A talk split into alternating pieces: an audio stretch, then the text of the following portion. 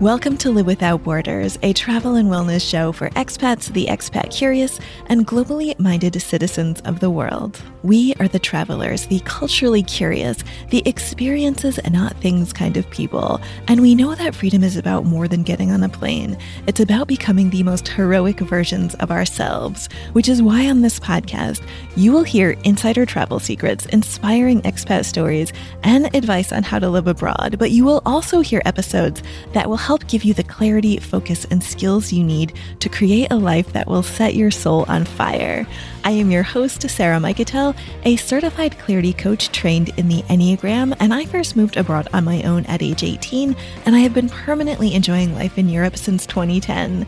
If you are ready to make some big moves in your life and want my help moving from someday to seize the day, visit livewithoutborderspodcast.com. Santiago, welcome back. I am continuing my conversation with Steph Dyson, author of the travel book Moon Chile. And today we are focusing on her travel recommendations for Santiago, Chile, including where to go to listen to jazz, where to find fine dining without the fine dining prices, where you can learn more about Chilean history and indigenous cultures, and more, including how much it costs and the residency situation. Let's jump right back into my conversation with Steph. Could we do a little lightning round on Santiago? Sure. Now, is this where you lived when you were? I know you were all over the place in Chile, but did you, where were you based? Yeah, so I was living in Santiago for the sort of three years I was there. Well, could you recommend a walking tour for us?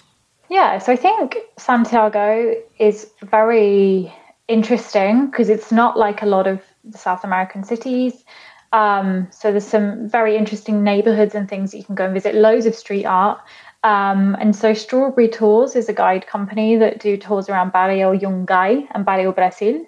And these are the kind of traditionally been the sort of slightly more working class areas. Um, but they have some incredible street art, and you can also learn a lot about kind of life in, in Chile and, and, and life for sort of ordinary working people there. How about a favorite cafe? Cafe de la Candelaria is just a really cute cafe in a place called Barrio Italia, which was the Italian neighborhood. Uh, does great little lunches and, and breakfasts and things. It's just really, really cute.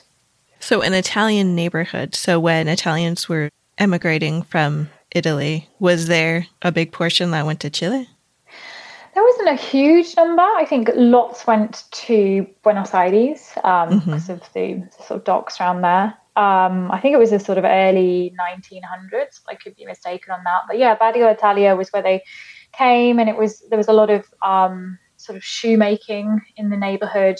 It's also now known as the antiques district as well, so you can go and wander around some antiques shops around there, and and yeah, like I don't think there was a huge number of Italians who kind of moved there, but they definitely left their stamp on the on this sort of neighborhood. What's your favorite restaurant? So this is really hard because Chilean food gets a really bad rap, but I actually think it has some great options. So it's there's a lot of quite interesting fine dining restaurants such as Borago and Restaurante Cuarenta. But I think for like an interesting insight into fine dining without necessarily paying fine dining prices. There's a place called Ambrosia Bistro, which do some really interesting, very Chilean, but kind of fancy Chilean set menus and you can get a, a, good deal for lunch. And it's a great way to, if you don't have the time or the, the money to spend on one of these, one of the world's best restaurants, then it's kind of quite a nice, like, in between sort of place. What is the cost of living or traveling in Chile? So it's pretty expensive. I would say food. I was surprised by how expensive food is. So you're probably looking for like a, particularly in Santiago, like a main course, like an entree would probably be twenty dollars, twenty five dollars, if not more, in in one of the kind of sort of nicer restaurants. And I think travel as well. I mean, flights are fairly cheap. They have some low cost air carriers and, and transport's cheap, but in, t- in general, food is, is pretty expensive and restaurants and also in supermarkets. And what is the tipping culture in, like, say, restaurants? So they will typically put 10% on the bill and you can say no to doing it, but it, they'll just put it on automatically um, and you can pay it or not. Okay, so it's already built in. You don't have to worry about it. Yeah, t- typically built in. It will. It'll say. It'll say on the on the the receipt. But yeah. what's your favorite thing to do at night? Doesn't have to be drinking, or like what do people like to do? Um, so I think people do like to go drinking. There's quite some there's some fun bars and clubs and things. Like one of one of my favorite places to go is always La Singular. Actually, I think it's called the Singular rather than La Singular. But it's basically it's a posh um, hotel right in the middle of Barrio Lastarria, and they've just got this beautiful rooftop with great views. So it's lovely for kind of a sundowner. They've got some really nice wines and nibbles and snacks and pisco and things like that. So I quite enjoyed that. Um, there's also just lots of jazz clubs as well. Like salsa's not a dance, like sort of salsa dancing and things isn't a huge part of Chilean culture. It's certainly more common in other parts of South America. Um, but in, in, Santiago, they really do love their jazz. Um, and I always used to go to a place called La Fabrica, which basically is the high, like one of the oldest jazz clubs in South America. And they would just always have kind of like loads of different types of jazz, and they do um, Italian food and just just a very chilled, very lovely place. And it's also in this incredible old building that is kind of now half in a shopping mall because mm-hmm. they tried to build the shopping mall, um, but, and they wanted to get rid of the house. But I think because it's like part of the patrimony, they couldn't, so they had to build them all around it. So it's a very weird building anyway. Just in wonderful, just for the pure eccentricness of this of this yeah architecture. So they tried to build a shopping mall. What about more local markets? Are there any like food markets or like artist markets that we should check out? Yeah, so the Pueblito Los Dominicos is basically this. You can reach it on the the metro. The Chile's got a uh, sorry, Santiago's got a great metro system.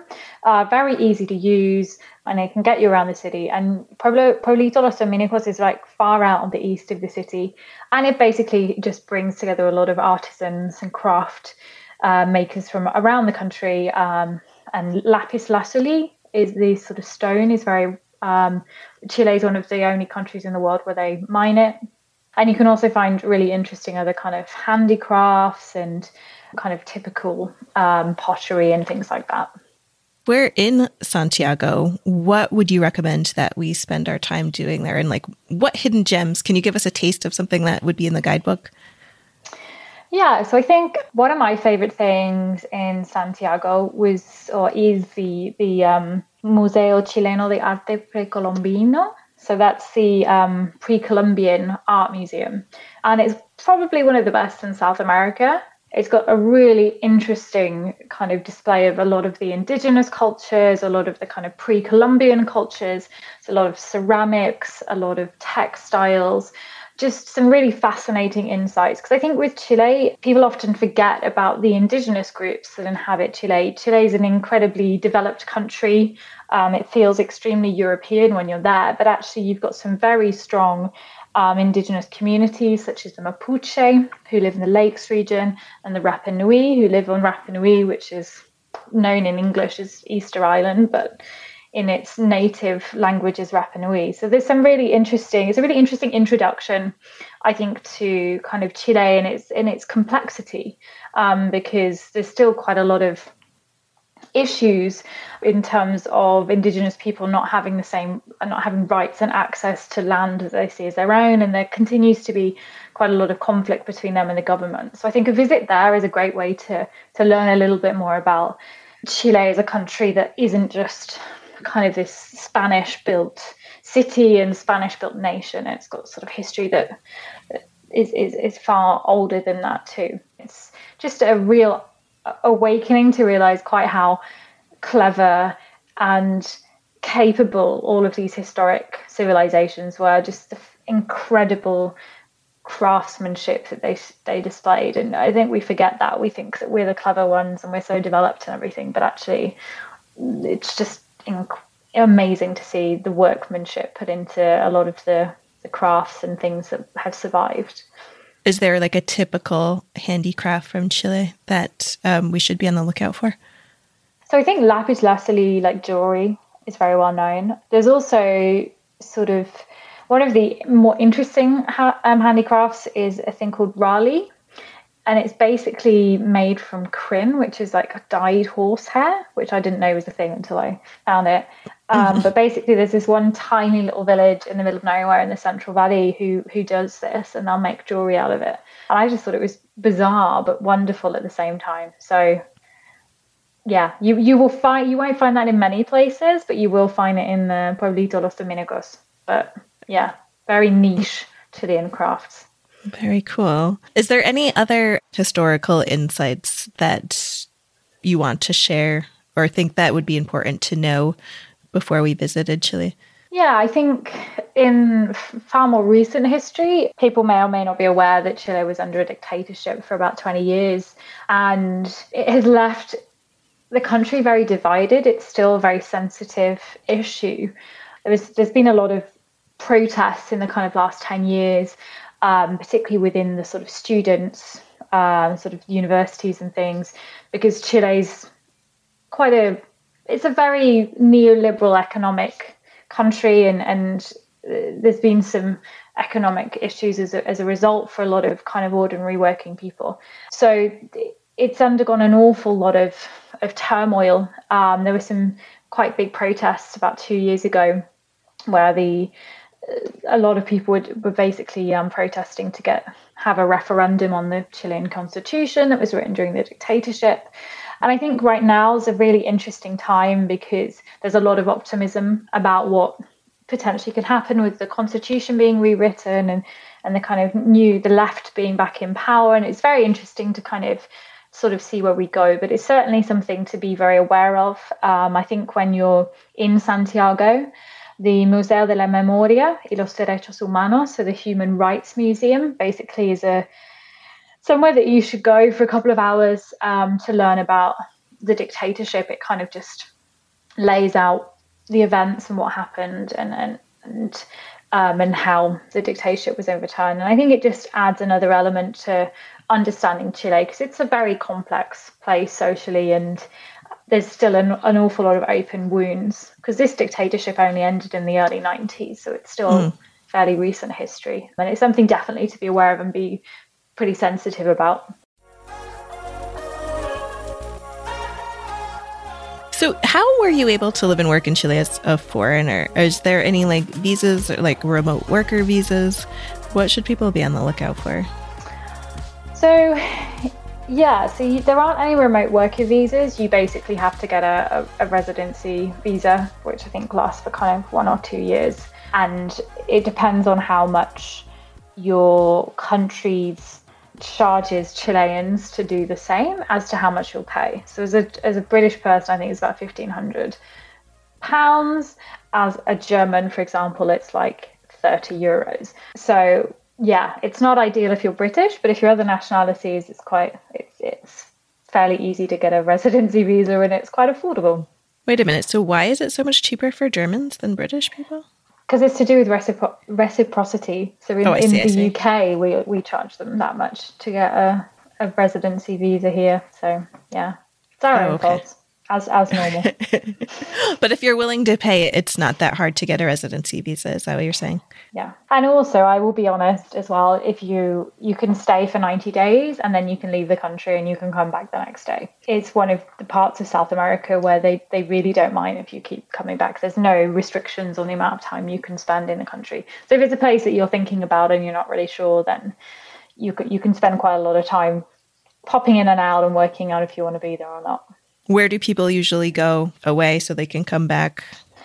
Uh, typically Mendoza in Argentina because it's it's kind of just due east of Santiago, so you can get there in about I think it's like a ten hour bus journey, and then you can come back. And Mendoza is another wine region, so it's a great place to go for a weekend and eat steak and drink Malbec and everything. What advice would you give to somebody who's interested in traveling or moving to Chile? First off, in terms of traveling, as we've discussed, it's a huge country. You need a decent amount of time to to see the place.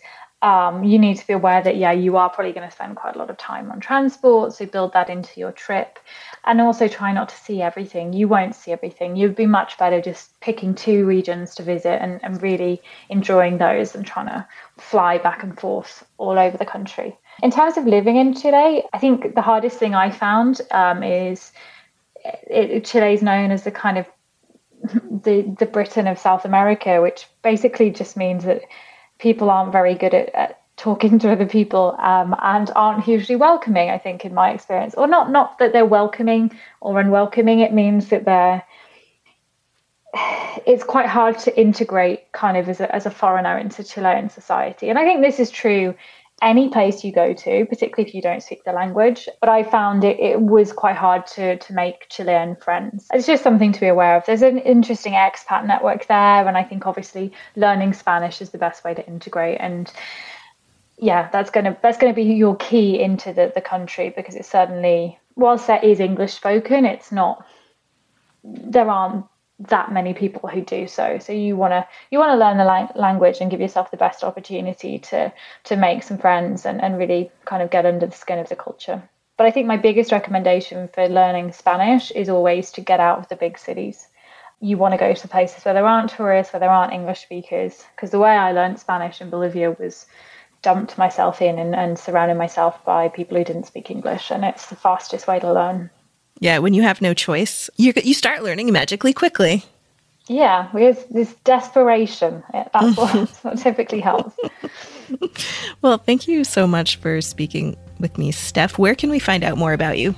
So you can find out more about me at worldlyadventurer.com. So that's my main blog. I also um, write a newsletter about travel writing called Talking Travel Writing. It's a Substack publication, so you can find it on there. And you can obviously get my wonderful book Moon Chile um, on online in any good bookstore. Excellent. Well, thank you again. This has been such a fun discussion, and I can't wait to go to Chile. Great. Thank you so much for having me. All right, that's all for now. Go ahead and follow the show or hit subscribe so you can hear more episodes like this. And if you would like my help taking bold action on your own dreams, like living abroad, changing careers, and other life transitions, visit livewithoutborderspodcast.com. Thanks for listening and have a beautiful week wherever you are.